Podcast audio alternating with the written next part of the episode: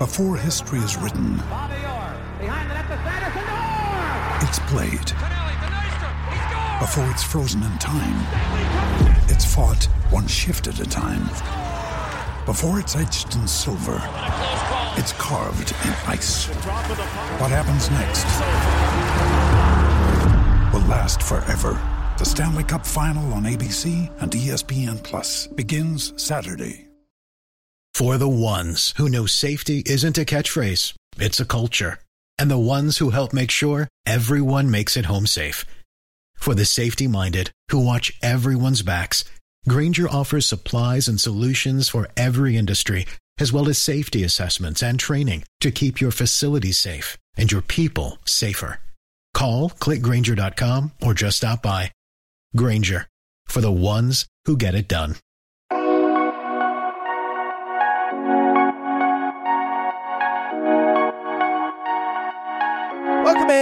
Everybody. Episode 16, college football betting. I am your host, Aaron Torres. Hope everybody is doing well. Hope everybody is having a great week. Hope everybody is ready for a loaded Saturday in college football.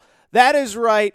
I talk about it every show. This is, of course, the second episode of College Football Betting with Aaron Torres this week. Tuesday, we do the first reaction to the opening lines. Actually, that's usually on Monday. This week, it was on Tuesday because I had a power outage here in California. Monday, we react to opening lines. Thursday, we dive deep into the biggest games on the college football slate. And let me just say, boy, oh boy, do we have a lot of big games Penn State, Ohio State, Michigan, Michigan State, Georgia, Florida, Ole Miss, Auburn, on and on and on and on and on. On top of that, we have quite a few very interesting uh, other games outside of that. Iowa, Wisconsin, interesting point spread. Florida State, Clemson, interesting point spread. Kentucky, Mississippi State, very interesting point spread there. So, a really fun week in college football, and I cannot wait to break down this week nine slate. But before I do, I want to welcome back our partners at DraftKings. Football season is rolling, and DraftKings Sportsbook has an incredible offer for listeners of college football betting with Aaron Torres. New users can bet $5 on any pro football game, and if their team wins, they automatically win $200 in free cash, courtesy of our friends at DraftKings, all just because you decided to listen to college football betting with Aaron Torres. So pick any game, any game you want, just as an example. Thursday night, we got a big one. Green Bay at Arizona. You like Green Bay? Aaron Rodgers, he still owns you. Go ahead, DraftKings, click the link in the show description here. Bet $5. If Green Bay wins, you automatically get $200 in free cash courtesy of DraftKings. Here's what you do Click the link in the show description and sign up for a new account with DraftKings Sportsbook. Make your first deposit. Bet $5. Make one money line bet $5 for any team. And if your team wins, you automatically get $200 thanks to our friends at DraftKings. It's the best offer going in sports betting. So act now. If you or someone you know has a gambling problem, crisis counseling and referral services can be accessed by calling 1 800 Gambler, 1 800 426 2537 in Illinois. Gambling problem, call 1 800 Gambler in Michigan, New Jersey, Pennsylvania, West Virginia, Wyoming, 1 800 9 with it in Indiana, 1 800 522 4700 in Colorado. 1 800 bets off in Iowa, 1 532 3500 in Virginia, 1 800 next step in Arizona, or call or text Tennessee Redline 1 800 889 9789 in Tennessee. Must be 21 plus or over to enter, 18 plus or over in Wyoming. Arizona, Colorado, Illinois, Indiana, Iowa, Michigan, New Jersey, Pennsylvania, Tennessee, Virginia, West Virginia, Wyoming only. Minimum $5 deposit, minimum $5 wager for this particular uh, $5 Minimum $5 deposit, minimum $5 wager on this particular giveaway. Eligibility restrictions apply. See DraftKings.com slash sportsbook for full terms and conditions.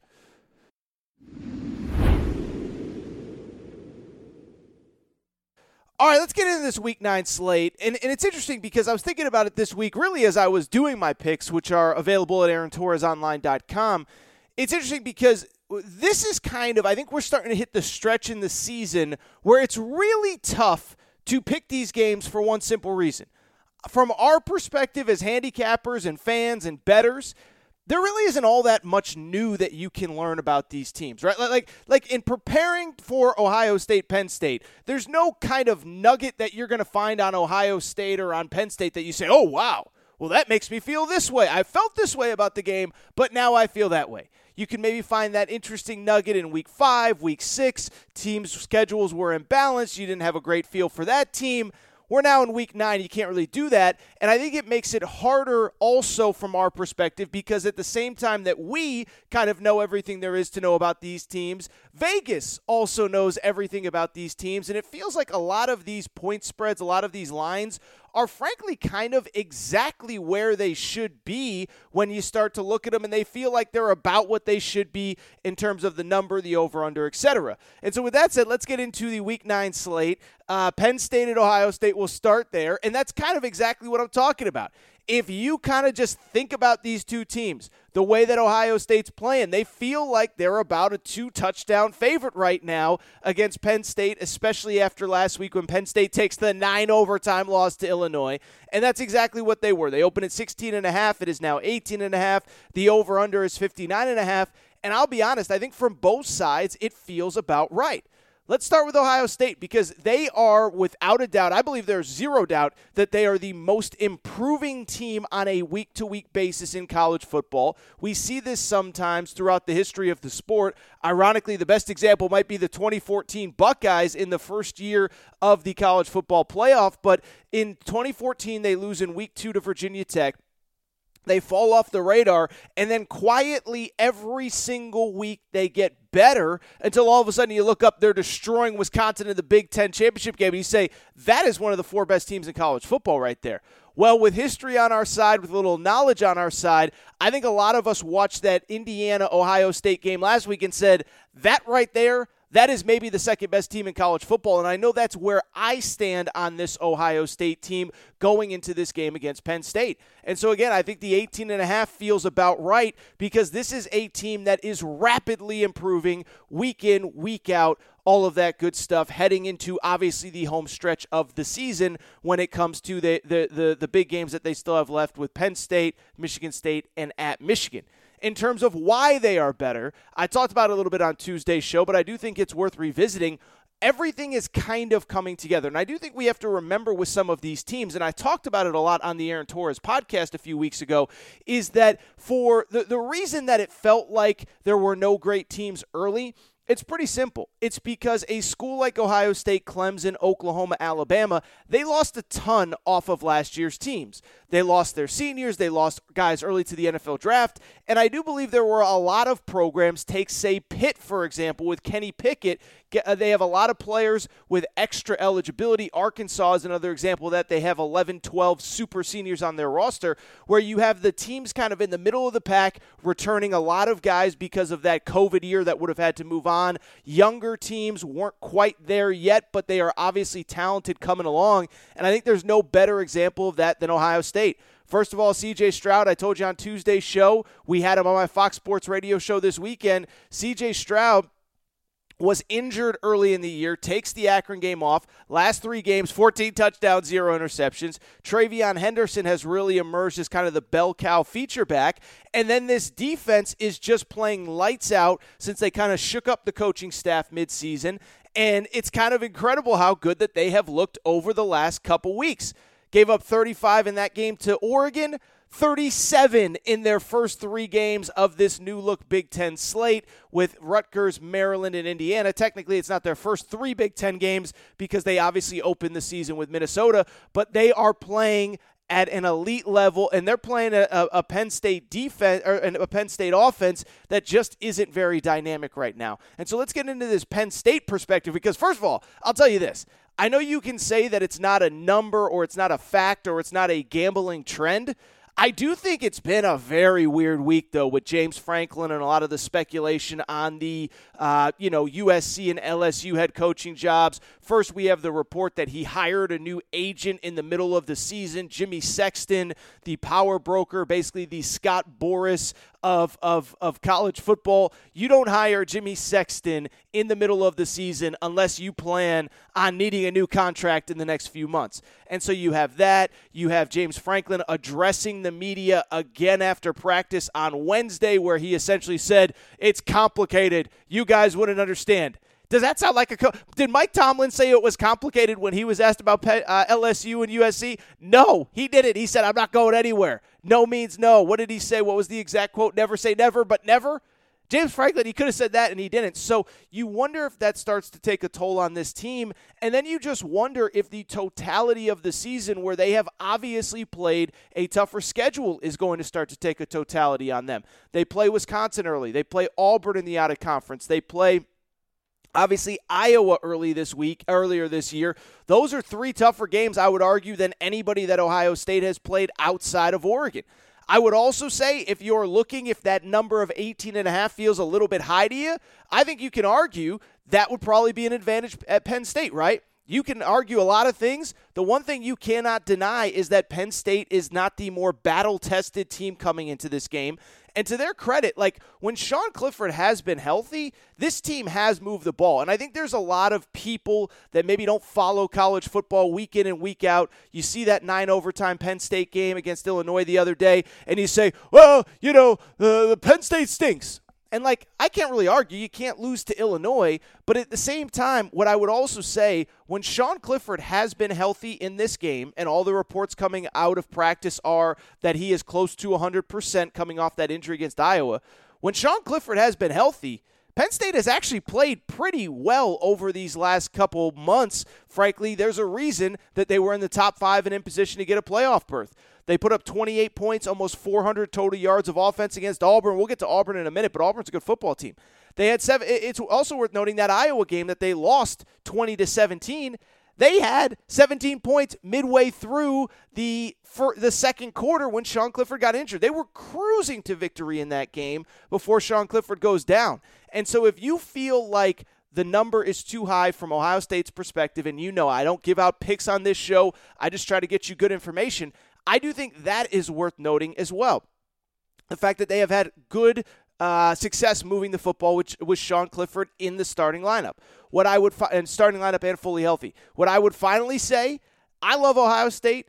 I said this week I think they're the second best team in college football. But the one thing that we need to discuss, this will be by far, by far the best defense that Ohio State has faced in months. Okay, so they played Minnesota week one which was essentially week zero. It was still in August. It was the Thursday uh, heading into Labor Day weekend. I think it was in August. Doesn't really matter. It was the Thursday heading into Labor Day weekend, okay? And so Minnesota is now the 18th ranked defense in college football. Okay, so that was the best defense that Ohio State has played so far. Since then, here are the defenses that Ohio State has faced Oregon, which is currently ranked 84th nationally, Tulsa 93rd nationally, Akron 114th nationally, Rutgers 58th nationally, Maryland 82nd nationally, Indiana 55th nationally. Penn State, by the way, top 20 defense considering all of the teams that they have played, actually still a very good defense. They uh, uh, they they're the 26th overall defense. Uh, I forgive me, but the bottom line is Ohio State has not played a top 50 defense since week one against Minnesota. Penn State has faced some of the best defenses in college football in Wisconsin and Iowa. So this should be a fun game. It should be a compelling game. And I'll tell you this like I said, I believe Ohio State is probably the second best team in college football, but they have not faced a defense nearly as good as Penn State's. And it's also worth noting Historically, Penn State has given Ohio State much more trouble than everybody else in the Big Ten. There's nobody really, frankly, that comes close to the success that uh, any that Penn State has had playing Ohio State. Now, it's also worth noting the last couple years it hasn't been good. I mentioned this on Monday's show, but 2016, Penn State takes down Ohio State. 2017, 2018, they are one point games. Penn State loses both. 2019, it turns into a nine point game. Last year, during the COVID year, when there were no fans in the stands in Happy Valley, it was a 13 point game. So it, the, the margin is expanding on a year by year basis, but historically, nobody has played Ohio State tougher than Penn State. Let's move to the second big game of the week. Michigan at Michigan State. Michigan minus four and a half over under 50 and a half. And first of all, let's just say this. This was the week of the glowing profile coming out of the state of Michigan. I have read so many profiles on Jim Harbaugh and Mel Tucker this week. Uh, I feel like I, I feel like I, I, could show up to Mel Tucker's dinner table. I know more about the guy that his wife does. Okay, uh, Mel Tucker, Mi- Michigan State. They are the transfer portal gurus. You you read a million articles about how they flipped this program because of the transfer portal. Michigan, Jim Harbaugh has never had more fun. He's young, he's slim, he's got a young coaching staff, he's lost all this weight, he's got a bunch of players that love playing football, and boy, oh boy, Jim Harbaugh has never been happy, happier. With that said, what I would say about those two profiles, about all those profiles that I read, it did lead me to some interesting thoughts, more so maybe even on Michigan State. And what I when I was reading the Michigan State profile, and again, Michigan is a four and a half point favorite, the over under at 50 and a half. What was very interesting to me was a couple things. First of all, the transfer portal stuff, it's a great story, right? It's a great narrative. You can wrap your head around it. It's this new idea. You have coaches like Dabo that are refusing to embrace the transfer portal. Then you got young Mel Tucker, young hip Mel Tucker saying kids want to transfer, come to Michigan State. Really cool. But what it also struck me was they didn't have very much talent in the program. And one thing specifically that struck me was the fact that there was a line in one of the articles that I read that Michigan State in spring practice had to fill out their depth chart at cornerback with three walk ons and a safety that was moving from safety to cornerback. Why do I bring it up? There is one weakness for Michigan State 121st ranked pass defense. We'll get back to that in a minute. But it just shows that fine line that Michigan State is towing right now, where they're good, the depth isn't there. And whether it's this week, whether it's Penn State, whether it's Ohio State, I do think it's ultimately all going to catch up with them because they just don't have the number of bodies that Ohio State does, that Michigan does, even that Penn State does, coaches that have been established, programs that have been established over a four, five, six year period. The other thing about Michigan State, I keep going back to this, and this is not a discredit to Mel Tucker. And look, I don't give out picks. Maybe come Monday, I look really stupid for saying this. So much of Michigan State's reputation has come from beating two teams that we ultimately now realize are really, really, really bad, right? Like you go back to that first Friday night of the college football season, they're playing Northwestern. Northwestern, of course, last year, if you remember, they were the Big Ten West champs, played Ohio State tough in the Big Ten championship game. And so you think Northwestern, they're good. Pat Fitzgerald. Well, Michigan State destroys them 38 21 is the final score. Northwestern now is three and four, one and three in the Big Ten. So let's uh, pump the brakes on the Northwestern stuff. And then two weeks later, they play Miami when Miami was still ranked, and they beat them 38 to 17. One, we now know Miami is terrible. Two, let's also not forget that outside of that, it was actually a pretty close competitive game. It was a game that was 17 14 Michigan State ahead going into the fourth quarter, and they pulled away late. And so I'm not discrediting those wins, but what I am saying is let's look at the resume since then. Beat two bad teams, uh, Western Kentucky, Rutgers, struggle at Indiana, win 20 to 15, need overtime to beat Nebraska, who I do think is an improved team, by the way. But I just bring this up to say that the bottom line is I don't know if the depth is there for them to withstand what is going to come the next three, four, five weeks as the schedule gets tougher. And like I said, they do have probably of all of each of these teams of Penn State or of Michigan and Michigan State, they do probably have the biggest deficiency, the biggest problem, which is their pass defense, which ranks 121st nationally. Now, what I would also say, I don't know that Michigan is the team specifically that is going to expose that weakness in the secondary from Michigan State. And the reason being because if if these two teams have a weakness, um, you know, it's Michigan State's secondary against Michigan State's pass offense or Michigan's pass offense. Michigan doesn't even try to throw the football. They rank 104th nationally in passing uh, uh, passing yards per game. But then in terms of actual attempts, and I've I've dropped this stat before, they rank way down towards the bottom of college football, 117th nationally in pass attempts, and those numbers are actually way up. And so the good thing if you're backing Michigan State as a home dog is that uh, you know the, the, their weakness probably will not be exposed by Michigan. But what I would say is Michigan's pretty darn good across the board. Uh, top 20 defense across the board. The run game is really good. And as for that pass game, they have been willing to open it up more over the last couple weeks. Cade McNamara, 27 pass attempts last week against Northwestern, 38 pass attempts on the road, 28 pass attempts against Wisconsin. So that is something to keep an eye on. The other thing I'll say if you watch that Northwestern game, Michigan has a five star quarterback named J.J. McCarthy, who they seem to be trying to get reps. I don't know. Is it for one of three reasons? Could they actually use him? Do they want to use him? Are they just trying to get him reps? Are they afraid that he is going to transfer? And if, if you don't get him any reps at all, he'll bounce?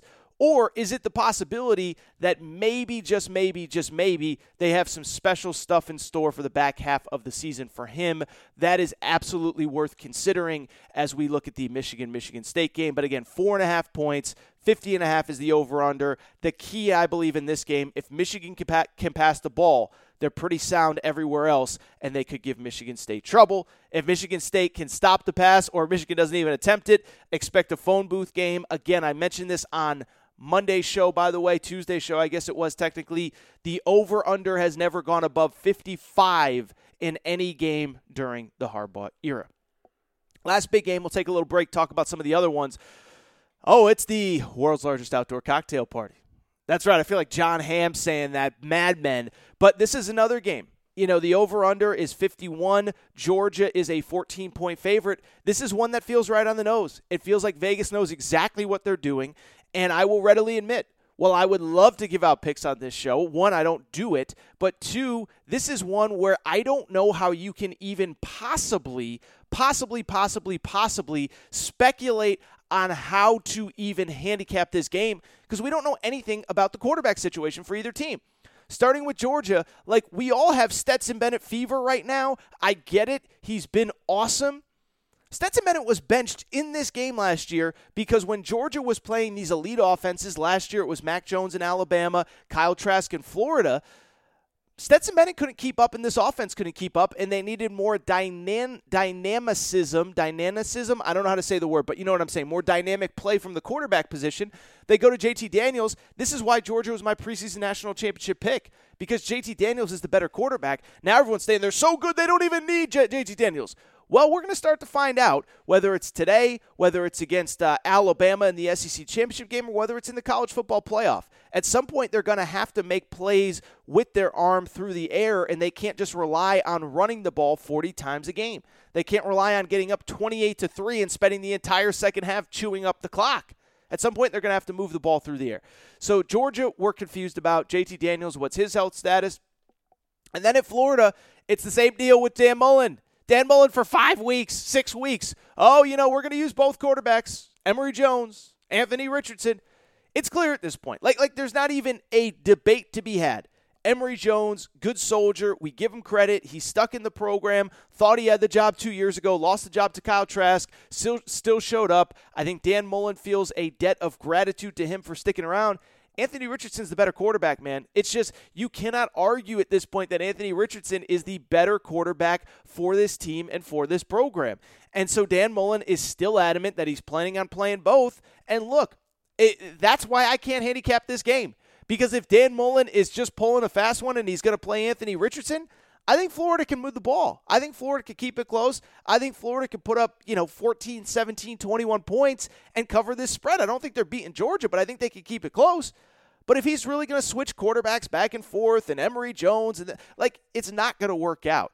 And so what this game ultimately comes down to is what do you get from both quarterbacks and how limited are both quarterbacks going forward? Obviously, from the defensive side of things, the more interesting storyline: Florida's run defense or run offense, number four run offense in the country, uh, 254 yards per game. By the way, they're averaging 6.3 yards per carry, which is the number one rushing yards per carry in the country going up against what is unquestionably the best run defense in college football in Georgia. And so I'm just saying, like, like, like this game just comes down to the quarterback position. Uh, beyond that, I don't really know what else to tell you. I can speculate, I can do this, I can do that. But until we get clarity on is Stetson Bennett really the guy, until we get clarity on is Anthony Richardson going to be the starter, this is going to be a really tough game to handicap. What I want to do, take a very quick break, come back, we'll talk Ole Miss Auburn. We'll talk that interesting Iowa Wisconsin line. Clemson is again a favorite for reasons unbeknownst to me. I will be right back.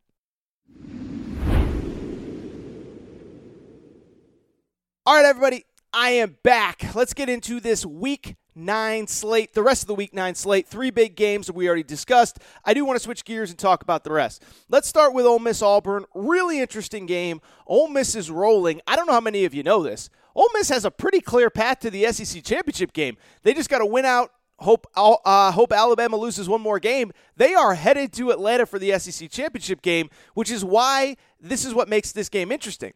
Ole Miss is playing well. They've won three in a row since that uh, Alabama loss, but all the money's coming in on Auburn. It opened as a pick. It is now up to two and a half. Uh, Auburn, a two and a half point favorite. The over under is at 66. And many of you are probably sitting there saying, hmm, why is all the money coming in on Auburn?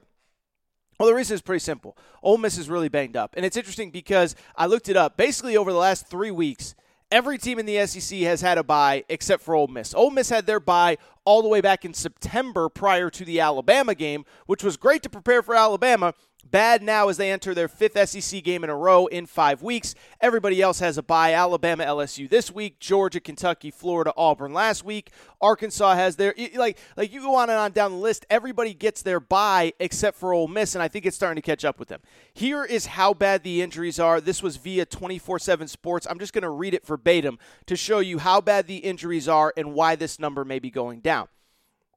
This is via 24/7 Sports. Starting wide receivers Braylon Sanders' shoulder and Jonathan Mingo foot have been missing.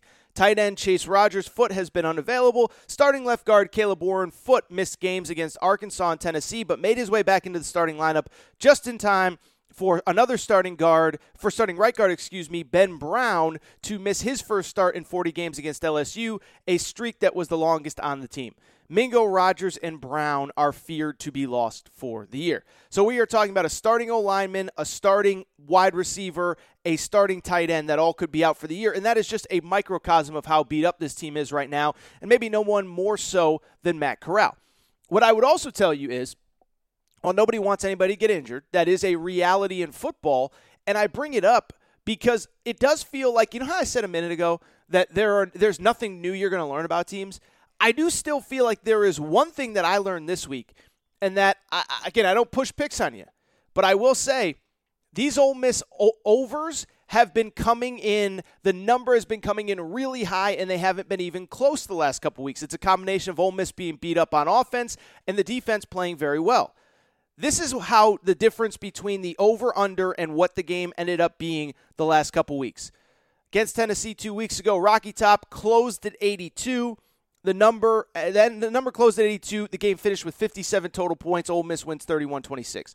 Last week against LSU, the number closed at 77, finished at 48. So we're talking about a difference of 29 points. And so I think if you're looking for an angle, well, I don't give out picks on this show, that would be my strong suggestion play the under because the unders have been going way under in this case. Also worth noting, Auburn kind of a ball possession, run based offense. They try to take the ball out of Bo Nix's hands. But the big thing, if you take anything out of the conversation, just know Ole Miss is really, really, really banged up. Auburn is coming off a bye, probably about as healthy as they've been in about five or six weeks. So Ole Miss Auburn was an interesting line. You want another interesting line? How about this? Wisconsin, a three and a half point favorite over number nine Iowa. The over under 36 and a half. Okay. So two things obviously stand out about this game. One, Wisconsin, who we've all made fun of. We watched them against Penn State, Notre Dame, Michigan. They stink. They're a three and a half point favorite over a top 10 team in the country, which might say more about Iowa. But then, two, I mean, the over under of 36 and a half is just absolutely hysterical, but it kind of makes sense. And so the question becomes why is Wisconsin favored? Well, first of all, they are playing better football. To their credit, if you remember last week they played Purdue. Purdue was ranked coming into that game, and Wisconsin took care of them. But what you need to know about that game, if you did not watch it, and I don't know why anyone would watch Wisconsin Purdue unless you're a, an alum or fan of either of those schools. Purdue kind of played the perf- played right into Wisconsin's hands. What do we know about Wisconsin? They turned the ball over a ton. Coming into last week, they were ranked 130th nationally in turnover margin. That's because Graham Mertz, and this is no disrespect, I don't try to tear down any individual kid. Graham Mertz can't take care of the football. Graham Mertz is a kid that coming into this season had a lot of hype. Right now, 945 yards passing through eight games for Wisconsin, two touchdowns, seven interceptions. Ah, uh, yeah, that's not going to get the job done in major college football, let alone in the Big Ten. And so the question becomes, how did how did Wisconsin beat Purdue? Well, they were basically able to do everything that they do well at a very high level, and they were able to avoid doing the things that they do poorly. What do I mean? How about this? Against Purdue, they forced five turnovers, which you know isn't going to happen against Iowa. We'll talk about that in a minute. On top of that, they also they also ran for 290 yards on the ground, which is a staggering number, which will not be replicated against Iowa. And then finally, Graham Mertz threw the ball eight times. So there you go. You want to know how Wisconsin beats a top t- top 25 team in Purdue? How about forcing five turnovers? How about running for 290 yards? How about throwing the ball eight times? That's how that happens. And here's why I don't think that is replicable against Iowa. It's because have we seen Iowa? I talk about Iowa on this show all the time. Though they do two things really well. They defend the run, I don't think Wisconsin's going for two for 290 against them. They're Iowa's a top 15 run defense, and then also on top of that, Iowa forces more turnovers than anybody in college football. They have 16 interceptions, by far the most turnovers of anybody in college football. Now, they are down a cornerback. That is important. That means something in this game. But I can't sit here uh, and, and gush over Wisconsin like some other people and say, oh, they've turned a corner. They've figured it out. Have they really figured it out? Or is it just one of those situations where everything that could go right did last week against Purdue? Again, it is worth noting that if you do like uh, Iowa, their best cornerback, Riley Moss, is going to be out for this game. But I am just telling you, the blueprint that Wisconsin used to beat uh, Purdue last week, they are not going to be able to use in this one. Let's rip through some other games. How about the game? You know, I talked about this one a lot on Monday's show, but I got to revisit it. Clemson as a nine and a half point favorite against Florida State. And, and I could go on and on and throw you out all sorts of stats and numbers. Clemson can't move the football. And the thing is, is that I know we all think that at some point they're going to figure it out. It's not going to happen. Not this year, okay? It's it. What, what's going on at Clemson, honestly, especially on the offensive side of the ball, is kind of a perfect confluence of events. One, they could not run the ball last year. People forget. Travis Etienne came back, and people were criticizing Clemson, saying this kid came back, and you guys can't do jack squat for this kid. You're going to hurt his draft stock. Now, it didn't end up impacting his draft stock. He got drafted in the first round. But the bottom line remains they couldn't run the ball last year. Well, this year, they don't have Trevor Lawrence to hide things. And so you have a situation where you don't have the elite franchise quarterback in Trevor Lawrence or program changing quarterback in Trevor Lawrence. DJ Uiagalelei is losing confidence every single week. I don't know if you saw the clip from Trent Dilfer, but Trent Dilfer basically crushed the Clemson coaching staff saying, this kid has gotten worse over the last two years, not better. DJ obviously has no confidence. He got benched for the other kid, Phommachanh, who's from Connecticut. And so I'm just telling you, you have that. You have the play calling from Tony Elliott. You have the fact that the offensive line can't block. And so the idea that Clemson open is an 11 point favorite, it's down to 9.5.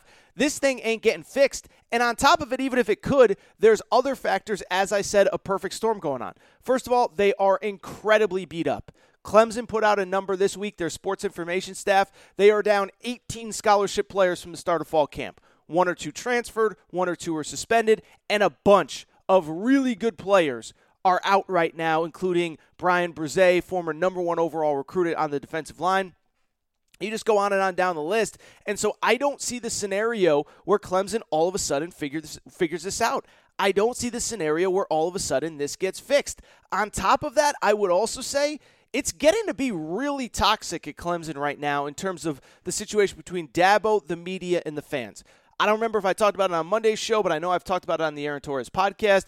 Dabo, every single time he takes the podium, it is a back and forth with the media. Dabo has never taken a transfer. Dabo has lost a ton of players to the transfer portal. And if you look at why this team is struggling, they don't have the depth because they've lost a million guys and are refusing them to re- refusing to replace them with transfers. So Dabo gets into it with the media every week that wants to know why he won't recruit the transfer portal, wants to know why he won't shake up the coaching staff. The fans are kind of out on this team. This is an incredible stat. It's $18 to get into the Clemson game. For $18 you can bring your son or daughter to the Clemson game if you live in Clemson, South Carolina, okay? If you ever want to go to a Clemson game, now's the time. Tickets are $18 for under $100 with parking. Get two kids, husband and wife. So it is really bad. And what I would also say, you need to note they're playing a pretty good Florida State team. Now, listen, I know we like to drag Florida State. They lost to Jacksonville State. They're so bad. They're this. They're a rapidly improving football team, okay? And I think if you look at the totality of their season, it's worth noting. Three point loss in overtime to Notre Dame. Didn't look so bad. Three point loss to Jacksonville State. Final play of the game. Should have won it, but final play of the game, they make one tackle. They win that game. They lose to Wake Forest, we now know is a better team. Last three games, three wins against Syracuse, North Carolina, UMass. They're rolling. It coincides with Jordan Travis, their best quarterback, coming back fully healthy from injury. They are running the ball very effectively, number 13 nationally on the ground. I don't think that they're going to have a ton of success running the ball this week, but I do think it'll be enough success to beat Clemson. And so when I look at this Clemson game, uh, you know, I'm just saying, I, I, I don't tell you what to do, but I don't see this magic turnaround coming from Clemson. All right, uh, let's wrap with a couple other ones. First of all, in the ACC, kind of an interesting one North Carolina at Notre Dame. North Carolina is coming off of a bye, and why this game is interesting, why this game is important. North Carolina, of course, was a preseason top 25 team. I think they were a preseason top 10 team. They're currently 4 and 3 overall, 3 and 3 in the ACC. Uh, two and two in their last four. Lost to Georgia Tech at home. Lost to Florida State at home. But what is interesting about this game is this is that they the one thing that we know that North Carolina does really well is pass the ball with Sam Howell, right? That goes without saying. Sam Howell, I don't know if he'll still be, I don't know where he is on the mock drafts now after this the, the season that he has had. But North Carolina, we know few teams in college football throw the ball as well as North Carolina does. Why do I bring it up? Notre Dame starting safety, All American Kyle Hamilton out for this game. The number has stayed pretty consistent, so it doesn't feel as though Vegas thinks it's a definitive upset. But the over under is set at 62 and a half. The number is three and a half, and so that's just really interesting. North Carolina's strength going up against uh, a Notre Dame pass defense that is going to be without an All American safety. On top of that, I talk all the time about the Notre Dame offense. I do think they're getting better. I do think they're improving. But is that enough to go uh, to go toe for toe if if, uh, if if North Carolina breaks a few big plays? It's worth noting North Carolina does have a terrible defense. By the way, they rank 64th nationally in that category, and that number is a little bit deceptive because they've had some really good games and some really bad games. Gave up 42 to Miami. Gave up 45 to Georgia Tech, gave up 39 to Virginia. So, really interesting game there. Let's start to wrap. Other ones. Uh, look, Kentucky, Mississippi State. This is one all week long. You guys know I don't love taking road underdogs, but Miss, uh, Kentucky is a one point favorite at Mississippi State. It is worth noting. Last year, remember, Mississippi State had that incredible opening game against LSU and then basically completely fell apart from there. Uh, yeah, that started against Arkansas in week two of the SEC season, and then in week three against SEC, against Kentucky, Kentucky won in Lexington, twenty-four to two. And so I bring that up because Mississippi State could not do very much in that game. Kentucky rolls. Mississippi State through six touch, uh, six interceptions in that game, just a staggering number. So it felt as though Kentucky's defensive backs and defensive coaching staff really had a good game plan for that air raid. But Always love getting an SEC team at home as a slight underdog, so that is the one there. In the Big 12, really interesting game. Texas uh, Baylor. Baylor is a three point favorite, probably with pretty good reason. Both of these teams coming off a bye. Texas had two straight losses heading into that bye. Texas, of course, lost to uh, Oklahoma in the Red River Shootout. From there, they also lost to Oklahoma State in the final minutes of that game. The one thing you need to know Texas's pass de- or run defense, excuse me, is really bad. 114th nationally in the country. Baylor, the number four rushing offense in the country, and so I think Texas is going to give up a lot of points in that game. The question becomes: Are is Baylor going to be able to get enough stops against that Texas offense to do the same? Over under in that one is 61 and a half. All right, I think that's it for this episode of College Football Betting with Aaron Torres. I'm going to get out of here. Before I do, I want to thank you guys for the support. Again, Cannot do it without you guys. Every single week, the numbers on this show continue to grow up, go up. They're growing up too, but they're mostly going up. So thank you guys for the support. If you're not subscribed, please make sure to do so. Subscribe on Apple, Spotify, Amazon Music, Google Music. Have the episode sent straight to your phone. You don't have to search for them, they will show up when they post live. Also, make sure to give us a quick rating and review. If you can, go in, give us a quick five stars. Let us know you love college football betting with Torres. It does help us move up the iTunes charts, get more recognized, uh, and tell friends and family. If your friends, you got buddies that like to throw down a dollar or two on these games, gamble responsibly, of course. Uh, let them know about college football betting with Aaron Torres. But that is all for this show. I want to thank my partners, DraftKings. Again, some great deals going. Links to the DraftKings promotion are in the show description. You can look there. But thank you guys. Thank you to DraftKings. We will be back next week.